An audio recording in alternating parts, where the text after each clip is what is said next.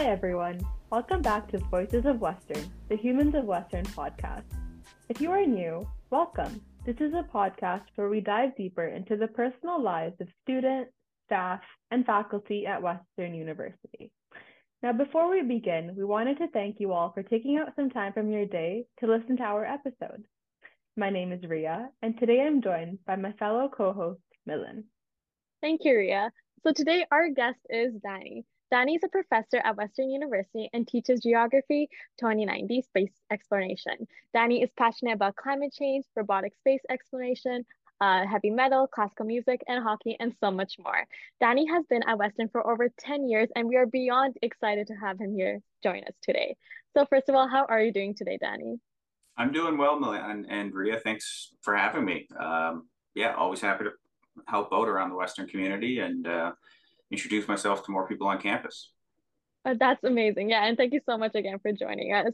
So I think well, let's just get like dive in. So tell us more about you and the course you teach at Western. Like what motivates you when it comes to teaching it?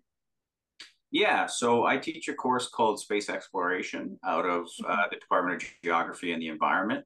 Uh, I, I, first taught it in 2012, but I've been teaching it uh, more regularly since 2017. But I have taught it uh, 10 times now. Um, and yeah, I mean, the course is kind of an overview of everything you might want to know about space exploration um, in terms of history and geography. And, you know, what excites me about teaching it, um, you know, I, I like to introduce new concepts to students um, and bring space exploration to them uh, within its context and that's something that really inspires me to teach about it. I i think we all see things once in a while about space exploration online but uh, as a geographer i like to bring in uh, space exploration in its context. So meaning that teaching about you know the probes we sent to the moon and mars and the history of human space exploration as well uh, but in the context of the politics of the time the economics of the time uh, social issues race class gender uh, international relations, all of how these things have affected the history of space exploration. Um, but then the other thing that excites me about the course is it's it's you know it's partly a science kind of course. It's not officially a science course, but you know we talk about things like the formation of the solar system and why that matters for where we explore and how we explore, um, the makeup of the planets and their moons and where they are and all that. And I like that. I've always liked to straddle the line between social science and, and natural science. And this course allows me to do that and allows me to have, you know, conversations with students on both sides of that. And it's always interesting to, to meet a science student who hasn't had to do much in regards to writing about social issues. And it's always fun to meet an arts or a social sciences student who's, you know, learning about some basic science concepts for the first time and they're excited about it. So I like that. I like that it's this kind of huge overview class. Um, and yeah, it, it's uh, I've been fortunate now to teach it, like I said, since 2012 on and off, and it's always full and always uh, very popular. So that's nice. Um, and uh, yeah, I mean, if anyone's interested, I highly suggest uh, signing up for it next year.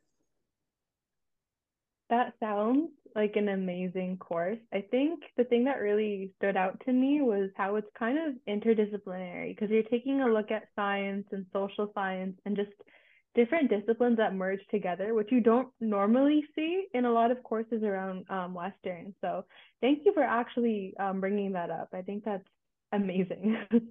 yeah, I mean, it's super fun to teach about, right? I mean, as long as you stay within your lanes in terms of the topics you know.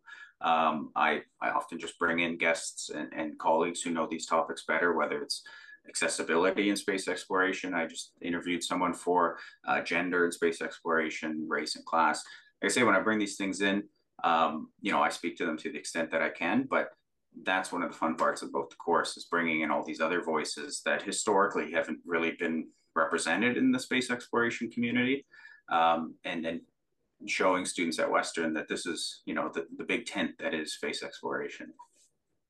No, that's like, that's amazing. And as a student, just seeing like a professor passionate about the subject they're teaching, I think just makes the subject much more fun to learn.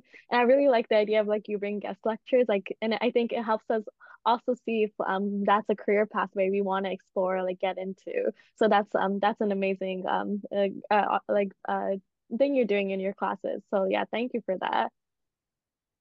Yeah, no, it, it's it's funny. I get that a lot in comments and, and teaching evaluations, which are, are very important. And, and I, I'm always happy when students take time to provide feedback, but I get passionate a lot, which to me is surprising because I don't think of myself as an overtly passionate person about really anything. Um, but uh, yeah, I, it's it's funny people say that. Maybe it's just I don't think I speak overtly passionately, but um, I'm glad that that comes across in a sense. I am, you know, certainly interested and, and excited to see students take on concepts that I teach them um, bring them new places, teach me about stuff uh, through their own writing. Um, so yeah, I mean, if you want to call that passion, that's great. Um, I think that word, obviously, a lot of teachers and instructors use that word, and and it's good. Um, but I never really think of myself as passionate. I don't know, it's just me. Yeah, that's that's actually really interesting. Sometimes you find out things about yourself um, when somebody else kind of tells you about it, so it really shines through, I guess. Um, and just outside of the classroom as well, I guess your passion um, kind of shines out um, in your recent publications. So re- the rumor is that you've recently published a book called Exploring Mars, the year-by-year narrative of space science from the from the first Mars landing um, and beyond. So we kind of wanted to learn more about what really inspired you to write the book and what your overall goal was. Yeah, so that's the book that's coming out. Um, so it's not okay. technically published yet. Uh, we're still working on it, and that's going to be the follow up to uh, our first book, uh, For All Humankind, uh, which I wrote with, uh, I co wrote with a colleague of mine who's also a Western alum, and I think now adjunct professor, Dr. Tanya Harrison. And uh, that book, For All Humankind, came about a few years ago. We were driving to Toronto, and she was talking to me about she had heard someone that she was working with at the time at Arizona State University tell her about his experiences um, hearing about the first moon landing on the radio while living in Sudan. And she was really inspired by that and she thought it was a really, really interesting story. And she she was talking to me as a geographer um, just saying like that would be really interesting to hear more about. Like what did other people how did they experience the first moon landing? Through what media um, what were they doing at the time? What was the mood in in their corner of the world? Um, because we've only not only but predominantly heard stories from the united states to an extent canada uh, where we grew up and and maybe the soviet union a little bit about you know that that time that day um, the space race as a whole and she she was telling me about this idea, and I was my geographer brain was turning and thinking that would be really really interesting to hear about. Um, you know, people from around the world on that day, whether they were watching it on TV, uh, or listening to it on the radio, or heard about it afterwards, or read it in the newspaper. Um, so I told her, you know, if you ever write about that, let me know. I can help you out with kind of the geographic components of of how people uh, interpret things perhaps differently based on where they come from or the historical context of the countries they're from, um, and how to do things like interview people and, and, stuff like that. That I have a background in as a, as a social scientist uh, that she doesn't. She's a geologist, so she, she's never interviewed people or stuff like that. And uh, yeah, about a year later, she emailed me that's and said I got a book deal, um, and the book is due in October, and it was like January. So she said, oh, I, I, I pitched you to help me with this. Uh, so yeah, the book's due in October. So this was the year I was finishing my PhD at the time, uh, getting ready to move from London to Ottawa. Um, so yeah, we took it on and we started identifying people from around the world um, through our network uh, of people we know in the space community and beyond. We didn't want to just interview people who worked in the space sector, We wanted to, to go beyond that. Uh, and we ended up with uh, eight people that we talked to. We interviewed them. Uh, they told us about their lives in the late 1960s, leading up to the first moon landing in 1969, um, what they were doing at that time, and and then how that affected their life afterwards. And uh, yeah, it was it was it's a great little book. Uh, we're proud of it. We're happy we were we were able to get it done and uh, find eight unique stories.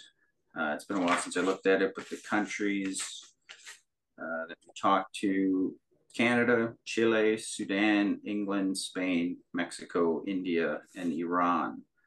Uh, people from from those countries and and what they were doing on July 20th or 21st in some of their cases, um, 1969. So yeah, we released that the week the pandemic started. So that was um, maybe I guess somewhat of a, a, disappointment in that context. Um, but nonetheless, we're we're happy to get it done. And uh, yeah, we're working on a follow up now, which will be a little different, but we're going to look at the history of exploration of Mars uh, since the 1960s to now um, on a year by year basis and uh, try to have some fun with it and hopefully get that out for maybe next spring. Um, but yeah, that, that's that's kind of a, a, side hustle, so to speak, of mine uh, in, in my later years as, as finishing my PhD and, and just now um, moving to Ottawa. That's actually so interesting. And uh, funny you mentioned about like the uh, different stories. I remember uh, learning about the moon landing through my history class um, when when we were learning about the arms race and in like the Soviet Union and whatever.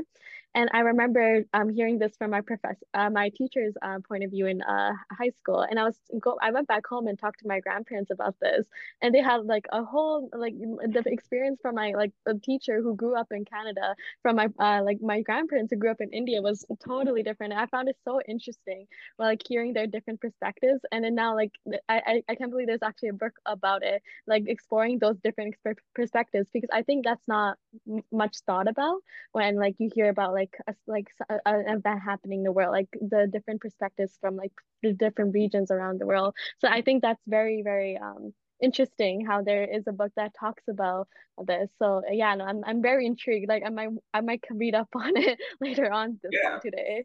Yeah it's it's available obviously at bookstores. Um and that was one of the cool parts of doing this was it, some of these people we interviewed didn't speak english so we were working through often their children who were working as translators for us and and their kids were having a lot of fun with it hearing these stories from their parents or grandparents for the first time.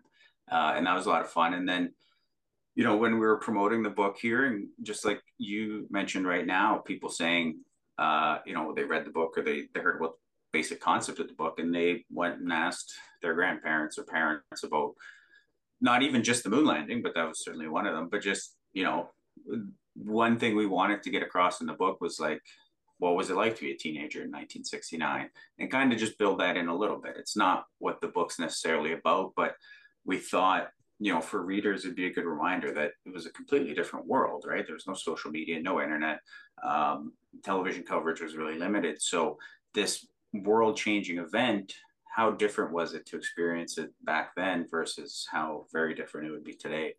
Um, so yeah, it's cool to hear that you, have had that same experience with your grandparents, and and I I advocate everyone should talk to their uh, to their seniors uh, to to hear about what was life like before. I think it's, it's it's just endlessly fascinating to realize how different stuff was.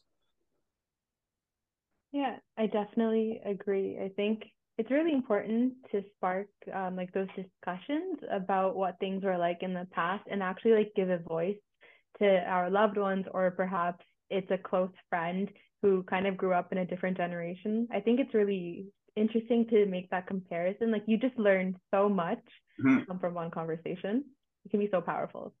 Yeah yeah it's mind-blowing sometimes. And you know, I've been very fortunate to have some great mentors who were quite a bit older than me in, in, in age, but who I got along with great, but who would tell me about uh, being in academia at a different time, um, working at a different time, buying a house, all that stuff. And I, I, yeah, I just think talking like it's, it can be just, we're on a podcast right now, but it can be just as interesting as any podcast you have in your feed to just ask your grandparent, like, Hey, what was like, what did you do in the summer in the 50s? Like, what did you actually do? You know, like eh, to me, that's such a foreign concept of, of a completely different world and landscape that it would probably be a fascinating hour long discussion. And I've had those conversations with my grandma and other older people. Mm-hmm. Yeah, I, I completely agree. It's very, very fascinating. And um, you you mentioned how um, writing a book is one of your um, side uh, hustles. Is there anything else that you are currently doing aside from teaching geo and like writing uh, this book? Yeah, so my main uh, way of paying the bills is working for the Canadian Space Agency. Um, I've been fortunate to work there since 2018. Um, it's a great job. It's a, a wonderful position. Uh, like I said, pays the bills. Ha- I have a lot of fun at work. I mostly work on the Earth observation side there, um, and that is to help other government departments in, in the government of Canada uh, identify applications of satellite data. Uh, satellites looking at Earth, not probes looking at other planets, um, for their applications. So agriculture, fisheries and oceans, climate change. Um, uh, natural resources, stuff like that. So it's it's a bit of different, um, bit different than than uh, teaching and and writing about space exploration. It's still the space sector, but it's it's focused on the satellites that look at Earth rather than uh, the things we send out to look at the other planets. Um, but yeah, no, it's a great position. I'm very fortunate to have it. Um, it was a dream job kind of to walk out of my phd into this position and um, yeah you know i can't say enough good things about it. Um, but i'm also just super thrilled that i still teach and still write because uh, those are things that i guess i am passionate about. No it's really interesting to see how you how you have like a good mix of everything going. And i think um, your job itself with um, the Canadian Space Agency um, kind of focuses on behind the scenes work that a lot of people don't get to, I guess, talk about, but it really does make like a huge impact, I think. Um, but it's really interesting to see how you get to dive deep into different disciplines in a way. Yeah, I mean, it, it's it's a bit of a, a sore point for geographers that we can sometimes be jacks of all trades. Um, masters of none, uh, potentially. Um, I'm fortunate that I have a good, strong grounding uh, in, in, in, governance theory and, and, and analysis of, of, governance from a geographic perspective. Um, and that allows me to really, you know, jump into different fields. Uh, I also have a background in political science and environmental science, so I've used those to my advantage in in in getting up to pace with space exploration over the last decade plus. Um, but like you say, you know, jumping across disciplines, and I, I would say I do it less than a lot of people I know. Um, surprisingly, because when I was in school, I thought, you know, we kind of specialize in something and that's exactly what we do when we finish. But it's really not the case. Um, certainly not in government and even in academia. Mm-hmm. Um, you know, increasingly you're you're jumping into worlds that you're not necessarily the the expert in. You're an expert in something else. Um, but it it keeps life fresh, you know, and and um, so many important issues right now are intersectional and cross-cutting, and whether they're policy issues or social issues, you kind of need to have, you know, at least a baseline understanding of, of a lot of things. Um, so for me, that's you know environmental science, space exploration, governance, um, but you know for other people, it's it's a whole host of other things, and you know when when you graduate and you finish you realize you're almost always going to be working on a team a whole mess of people backgrounds and uh, not just five experts on the same thing uh, which was you know it, i don't know it's fun but uh, it definitely shatters the illusion that me and maybe some other people have when you're young that like everyone's an expert at what they're doing which is not always the case.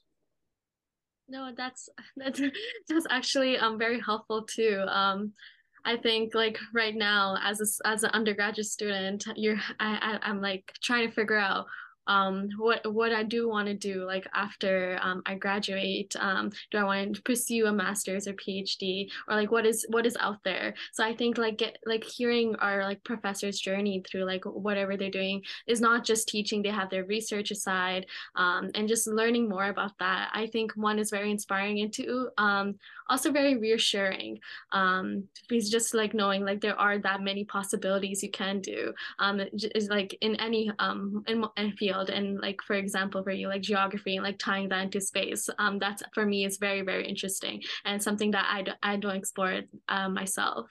So yeah no thank you for like like like showing us that like there is that possibility. If if there's anything i can be honest about to, to the generation coming up behind me it's that like adults are not as competent and, and expert as we all thought when we were kids which is I think you kind of get a hint of it when you're a kid or you're a university student, but like when you get to your 30s and your 40s, I'm not in my 40s yet, but like you start to realize like, wow, we all kind of don't know what we're doing, and like it's comforting and and you know I say that with this immense privilege of having a PhD and and, and being able to call myself an expert in things but I still obviously feel like I don't know what I'm doing a lot of the time as well. Um, and that's okay. And that's normal. And I, I, I don't know. I try to communicate that to my students. Usually, when you're an undergrad or, or master's, you, you, enter a bit of a perfectionist mode, and, and that's okay too. But um, you know, I had good mentors ahead of me who were reminding me. Uh, Dr. Phil Stooke, Dr. Jeff Hopkins, uh, both from the Department of Geography, who would tell me like, you know, it's okay not to be perfect. It's okay to not really know what you're doing or to be figuring out on the fly.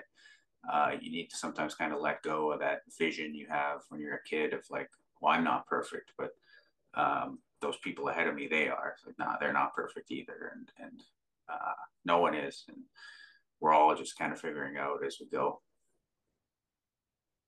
Yeah, I guess just building off of that idea of uncertainty, um, I think another area area where we really see that play out is climate change and sustainability.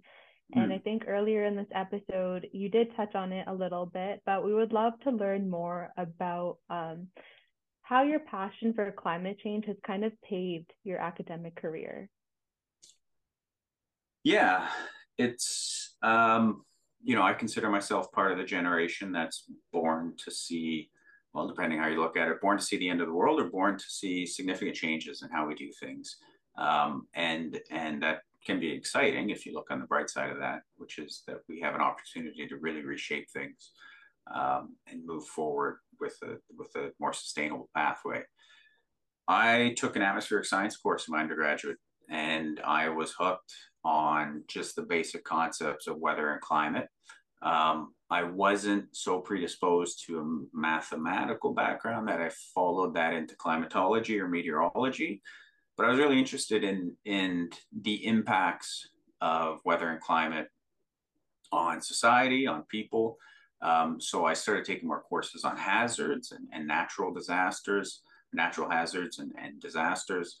Um, and that led me into kind of doing my PhD on how Canada was preparing for the impacts of climate change. Um, so I saw this as an opportunity to continue studying something I really cared about, which was governance, which is really looking at the way that society organizes itself and, and who does what in terms of government, academics, industry, um, and what kind of policy tools we use but climate change to me was there was a pragmatic side to it as well. Um, I knew that if I had a background in specifically climate change adaptation, so an understanding of how will the impacts of climate change, how will climate evolve, how will climate change, how will that impact um, our societies, what kind of things will we see, intense heat waves, uh, what kinds of duration, what kinds of extreme events, um, and how do we need to change our built and social society to prepare for those things. I knew that having a background in that would be really pragmatic.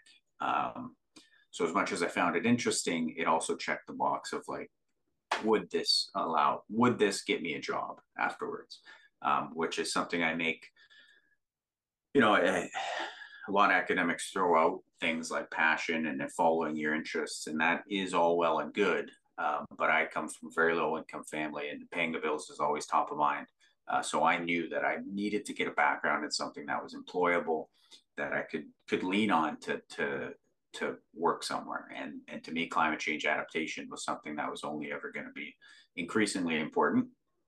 Um, so you know, it shaped my academic career in that I always leaned into that topic as what I would be considered an expert in. That's what I published research papers in. That's what I did my thesis on.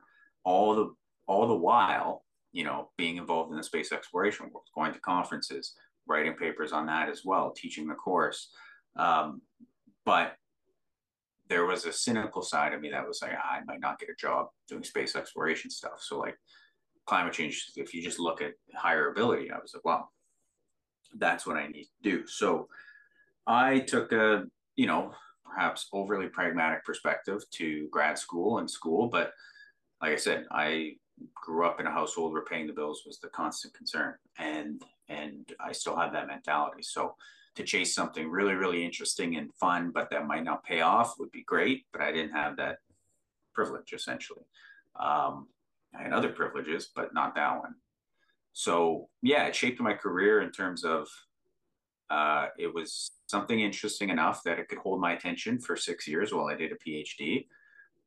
But I also was not too worried that I was getting a PhD in something too specific where I might be worried about getting a job afterwards. So maybe that's an overly pragmatic and and and downer answer, but it's the reality of of of uh, getting an education. Sometimes is is you do want to make sure you're taking care of yourself in the long term, uh, because uh, you you will um, or already do have bills to pay. No, and it's great to hear how you're so um open about that and how like there is this other side to education and I don't hear um most conversations are surrounding that. And I have a I was wondering like is your um knowledge on climate change and the adaptation um do you touch try to tie that in into your geo uh, geo to uh, 090 course? Not too much. Um there's a there's a small component where space exploration climate change oversect, overlap, oversect's not a word, I don't think, overlap. Um, and that is in a field called remote sensing. And, and this is a, a methodology of using satellites and satellite instruments to collect data about things using satellites. Um, but in my course, we're mostly talking about the history of things that have happened. Um, and we're mostly talking about um, findings, we're not really going into the methods. So I would say no, not really. Um, that, is, however, in my job, uh, climate change adaptation and climate change is always top of mind for for using satellites to study Earth and, and collect data on the Earth. Um, but I haven't delved too much really into the overlap of, of things happening elsewhere in the solar system climate change. Uh, there's not a huge overlap, in my opinion, um, but um, yeah, there's a little bit here and there. Okay, yeah, no, that makes sense. Um, but yeah, no, it's like again, just like that. Um, like it's like interesting how um you like you're kind of able to connect like just like space, like geography, satellites, and then like to and then like it's like how um you did research on that. It's like I find that very very interesting.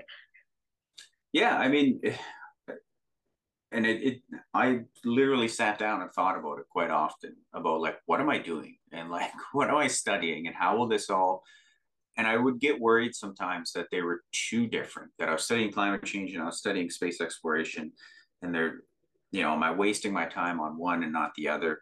Um, i think at the end of the day i got really lucky in in securing a position with the canadian space agency um, in knowing you know people like tanya my co-author who was able to kind of drag me into this book deal um, and and being able to continue teaching. But um, yeah, I don't I don't know. I, I think if I wasn't being paid to write and being paid to teach, would I still be really into space exploration? I think so. Um, I've just been really lucky that it's worked out. I get paid to kind of do both climate change stuff at the CSA and space exploration stuff at Western. Um, but yeah, like I said, I often just consider myself lucky in that sense.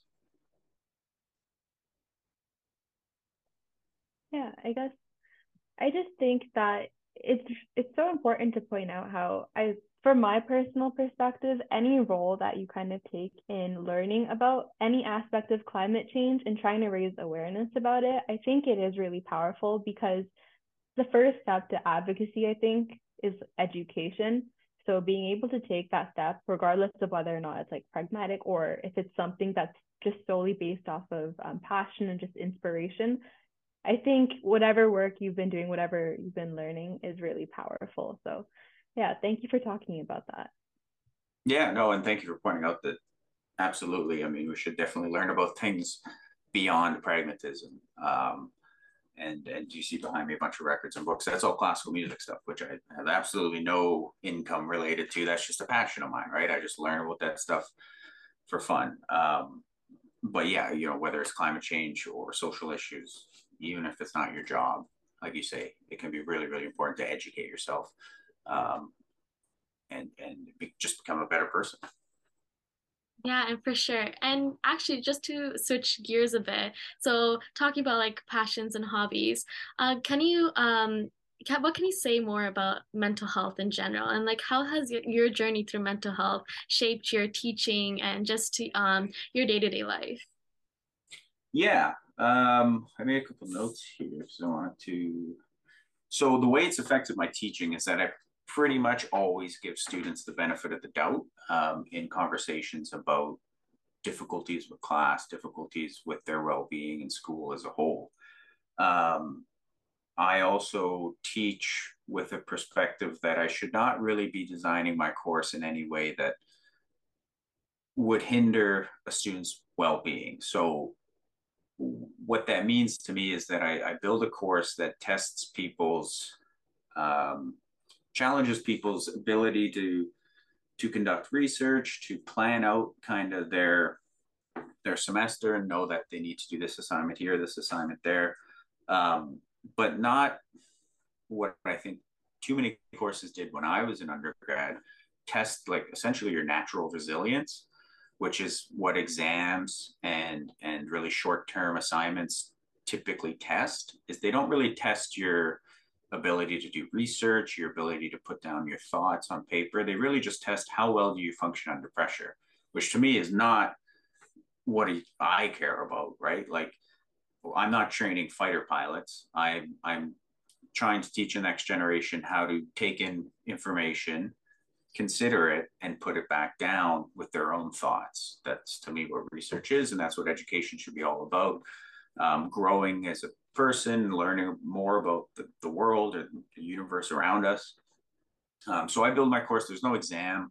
Um, and I try to build my course uh, more based around assignments. Now, that being said, I guess I have to call myself out. I did have to turn back to online quizzes this year um, out of a shortage of, of uh, resources. But the final project is one that is known essentially the entire course. Uh, students have the whole semester to work on it. And like I say, I, I'm interested in, in challenging a student's ability to take information in over a long period of time, um, assess it, and put it back down, um, whilst learning about academic things like referencing and sources and stuff like that. Um, and yeah, you know, for me, that's that's a way of education that is is better in line with the variety of resiliences that people have or don't have. Um, I was lucky. I actually, despite having a chronic anxiety disorder and depression, I was quite okay with tests, which is weird. Um, I didn't necessarily always sleep well beforehand, but I seem to somehow still perform. Um, but that's not the case for everyone. And I've been teaching for 10 years. And I've had countless students talk to me about their different resiliences and, and mental health issues. And I've realized, yes, I faced a ton of challenges uh, with depression and anxiety in my life, and especially in undergrad. But in other instances, I was really lucky. So, yes, I couldn't really sleep before an exam, but somehow my brain got it done. But that's just a natural resilience. I shouldn't necessarily be rewarded for that or punished, right? So, um, it shapes the way I teach in that I try to build courses and assignments that that again tests to me the ideal scenario for for growing as a person, which is taking information, assessing it, interpreting it, engaging others. Um, but things like putting a timestamp on that or or pop quizzes or anything like that, which I think don't really exist anymore. Um, that's not really how I teach. And then the last thing I would say is I try to be the professor I would, well, instructor I would have wanted when I was 21, 22, 23. Um, and a big part of that is that the first time, you know, when I was an undergrad, first time I started having panic attacks and and having you know weeks long bouts of severe depression, my initial assumption was, well, I could never be successful because how could one be successful if every once in a while they just are useless for two weeks because they're depressed uh, or they have panic attacks before events or just randomly. Um, but as I got older, through treatment and other stuff, you you learn that that's okay. Um, but you also very rarely, in my case, but I did hear and see people kind of mention it in passing. Like, oh, they went through something similar, uh, and they're doing okay now. So I took that on to be a far more extreme version of that, where I'm very loud about my past experiences with the intention that people will see that, oh, okay, I can get through it. Like other people struggle extremely hard during undergrad um, and masters, and they do do okay uh, because there's that really dark side of your brain when you're dealing with mental health issues, mental health issues where you, at least for me, and I, and I think this is quite common, where you don't think you'll ever be successful, and that's your that's your concern. By successful, I just mean happy. Um, so now, seeing that I'm in a position where others will, whether I want them to or not, call me successful, um, and where I will call myself happy, I try to tell my students, like, yeah, you can like I have a full time job at a space agency. I'm a published author and I'm an instructor, but I have panic attacks and depression. So like you can, and there's people, there's probably CEOs of companies and politicians and all sorts of stuff. Um, I just didn't hear that when I was young, and it, maybe it was my own little bubble that I didn't know about. Um, but I just try to be yeah really loud and tell them, and if they don't struggle with those challenges, they probably have other challenges in their lives, right?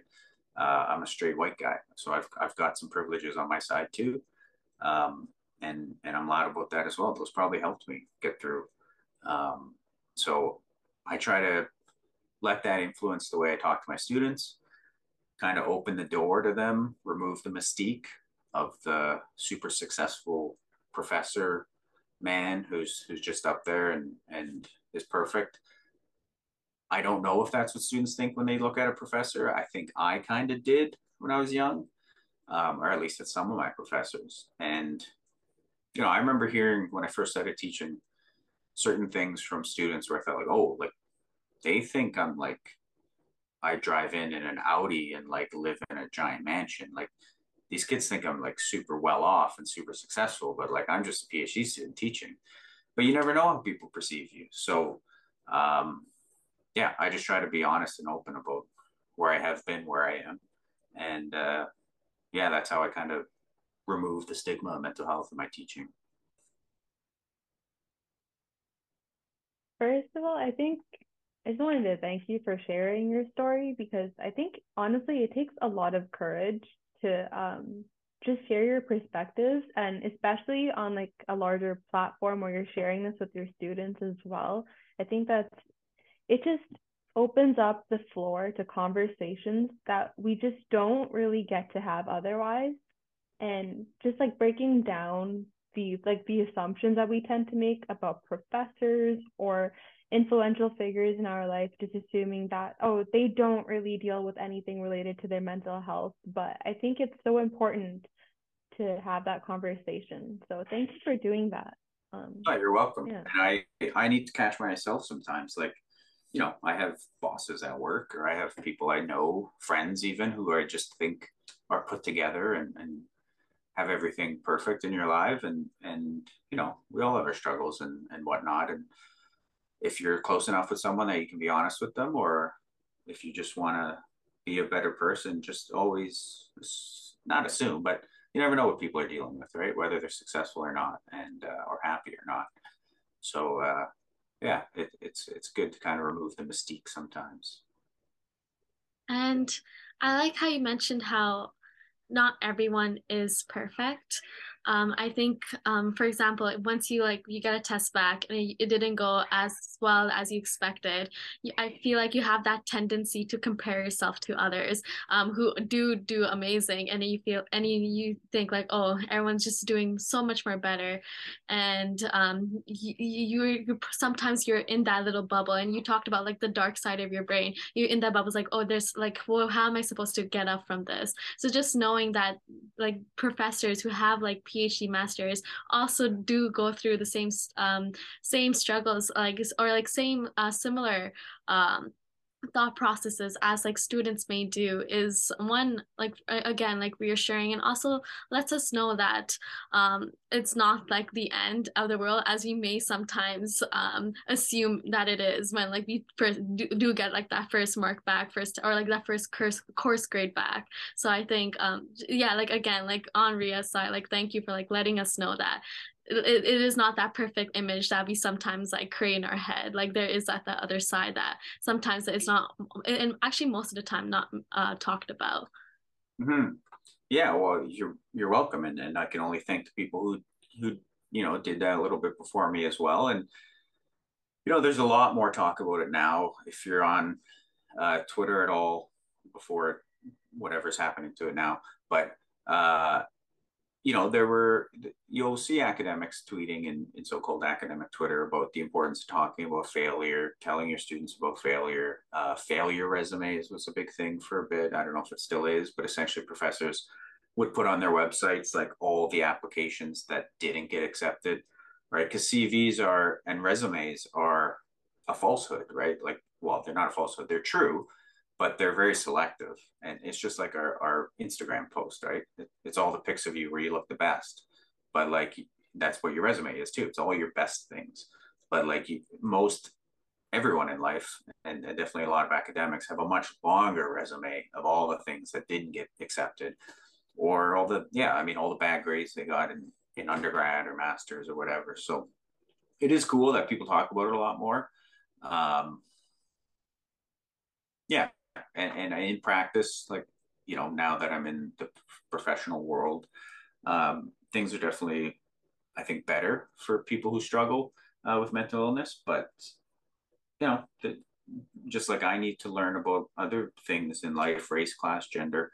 Um, there are others who need to learn about my experiences, and I need to learn about theirs. And it's a process. And uh, but I'm I'm happy. I I not to diminish what anyone might be going through today, but I'm happy things are way better for undergrads today than they were when I was uh, going through it. And certainly, I'm sure in the 60s, 70s, and 80s, God, who knows how mental health was talked about back then. I'm sure not good.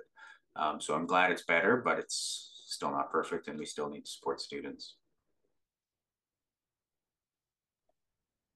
Yeah, I think you just brought up so many amazing examples, and I think it just opened up a whole discussion that definitely needs to be carried forward um, on like at another time as well. But yeah, thank you for that. But we're going to be switching things up a little bit and we're going to be diving into our segment.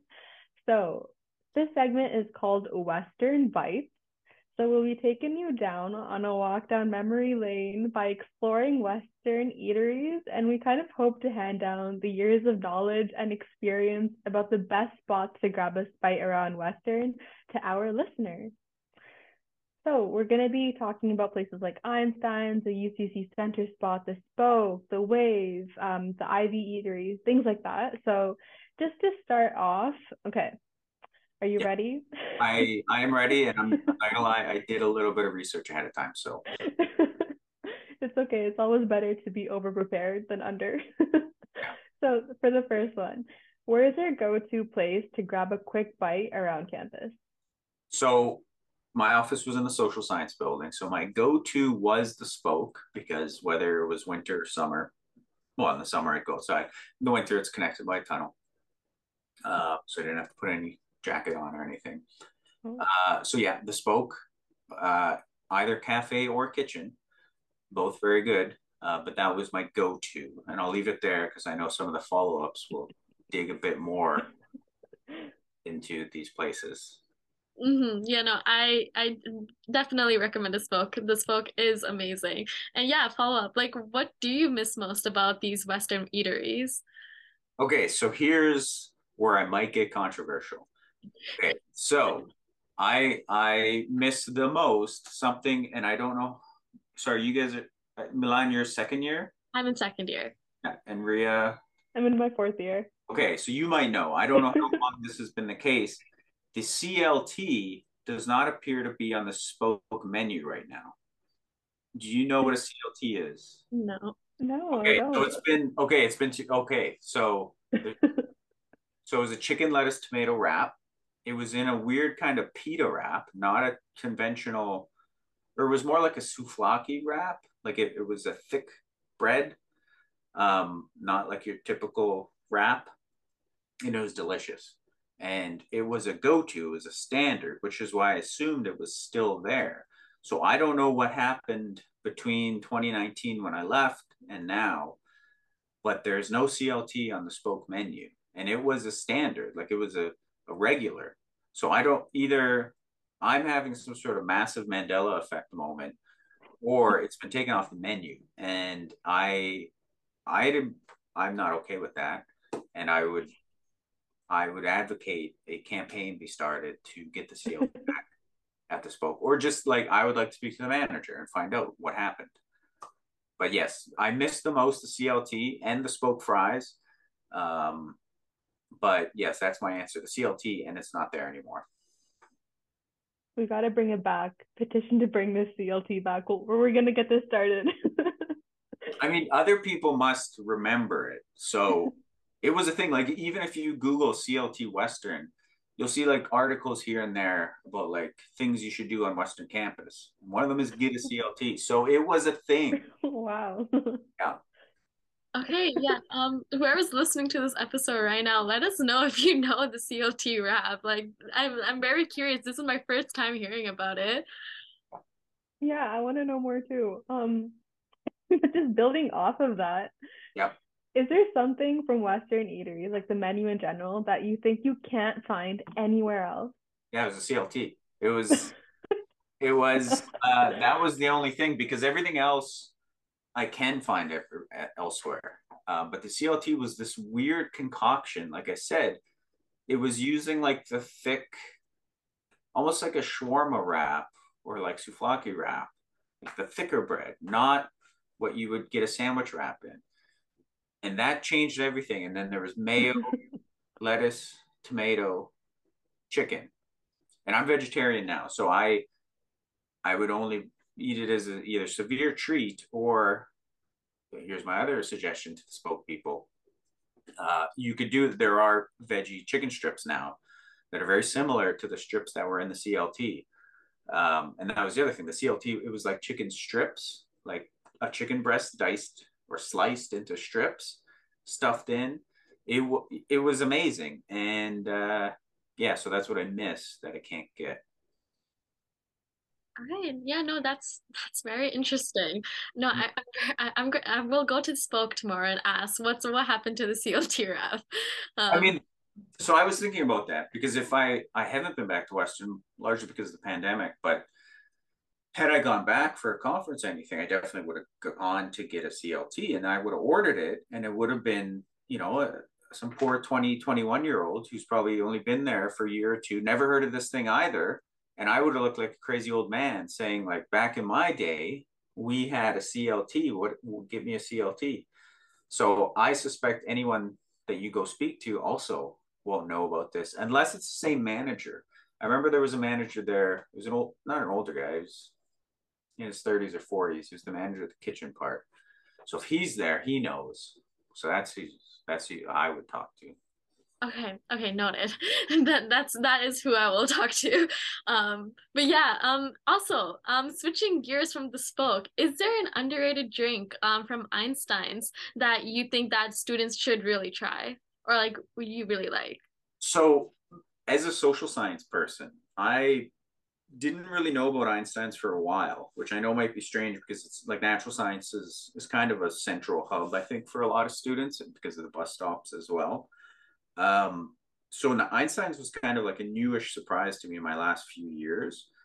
I would say everything. I, I don't know the drinks per se.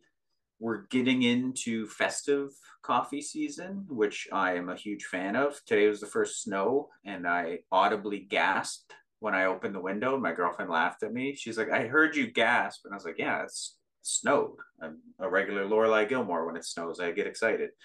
And so Einstein's any festive drink, um, I, I recommend. So like hazelnut praline. I don't know what praline is, but it's in festive drinks and I like it. Um, but yeah, I don't know much about Einstein's. I really liked also kind of the ambiance that was next to a library and it was cool. Uh, but I wasn't in natural science too often. It's actually kind of funny because um, Milan was also talking to me about like the festive drink menu, and mm. she was like, "I went by today. They haven't brought it out yet." Oh, so think... okay. Yeah, so yeah. they really got to bring that back. I think I only found the hazelnut. I remember last year because I was usually at my classes were usually on that side. I would always go to the Einsteins, and they had this cinnamon one. They had this raspberry hot chocolate, and they were really really good. So I would also recommend the festive menu part uh, for Einsteins. But yeah, no, I went today to see if they still had it, and I only saw the hazelnut. So I was like, is this a part of the festive menu, or is it it it, it, it has not been brought out yet? So I'm very curious about that as well. Okay, I'll give him a. Is it has it snowed in London yet? It has, yeah.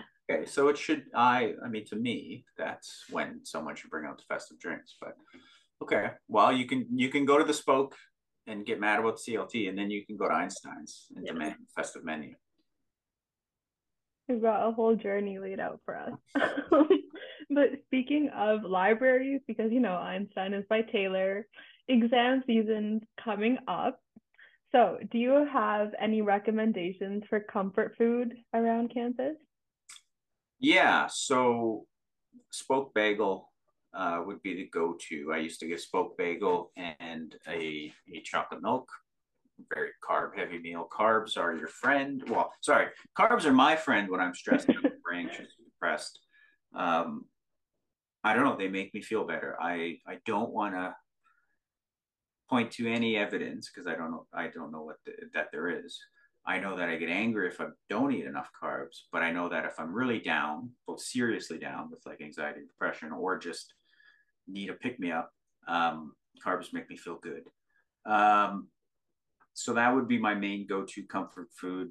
The extremely greasy bagels at the spoke. I don't know what they do if they like dip them in grease. I'm not complaining, but like you get a toasted bagel from the spoke, or at least it used to be like this. Maybe they've switched it, and it was the grease would like cut through the bag. I'm not complaining, but I just remember that about them. Um, there was a pizza place in Center Spot for a while, and now there's one, or there was one also in the basement of Natural Science. There's like a little food court down there with like a burrito place and a pizza place and a Tim's. Um, Tim's is comfort food as well in general. Um, yeah, but pizza or bagel would be go to. Bagel's easier to transport. So that would probably be the best. Yeah, no, um, I I agree. Um, yeah, I I I also agree with the pizza place, and I yeah, it's like in that hidden spot in Tim Hortons, like right beside like that door, like you know, like many people pass by. I remember my first year, I see the sign for the pizza place, but I went in and I'm like, where is this? And then I, then I realized it's like that door that's like in between, like in a very odd spot. Yeah, um, yeah. Well, and especially sometimes that door's closed because Tim's is open later and it like you wouldn't even know something's back there but then you walk in and there's yeah there's when i was there a burrito place and a pizza place um yeah yeah of course and then finally I think this is the most um, cliche question, but I think it is answered. What is your go-to spoke order? Like, what would you ask for on your bagel? Uh, it was the the jalapeno cheddar bagel toasted with garlic cream cheese, uh, and then a chocolate milk. And then at the kitchen, so that was the cafe order. At the kitchen, it was either a CLT with fries and a Dr. Pepper, because they have, at least they did have the fountain drinks outside, so you get your own, or a buffalo wrap, fries and Dr. Pepper. I know the buffalo wrap is still on the menu. Um, I had someone who was a Western like lifer. They did their undergrad, master's, PhD there. Tell me that it was called a buff wrap. I don't know if that's still a thing, but I was told that was the proper way to refer to a buffalo wrap from the spoke. Again, this could have all changed since I was gone, but those were my go-tos. Um, yeah. Yeah, for our listeners, the next time that you're walking by the spoke, you'll now be well prepared. You'll know what your orders are, and we now know what we need to petition to bring back. So we'll get on that. yeah, yeah, I, or at least find out what happened. Like, because they still have chicken on the menu, so it's not like they went vegan or anything like that. So I don't know. Maybe they couldn't get those wraps anymore. I don't know. I'm actually interested to find out, but we'll let, we'll definitely follow up and let you know. But yeah, I guess that's it for our segment. So thank you for sharing all of your answers. I'm sure that our listeners enjoyed that as well. All right, so that wraps up today's episode. Be sure to follow us on our socials. You can find us on Instagram, Facebook, and you can find this episode on any podcast podcast platform you use, including Apple Podcast, Spotify, and more. We hope you all enjoyed it and make sure to look out for our next episode. And thank you so much, Danny, for uh, joining us today. I have lots of fun recording this episode.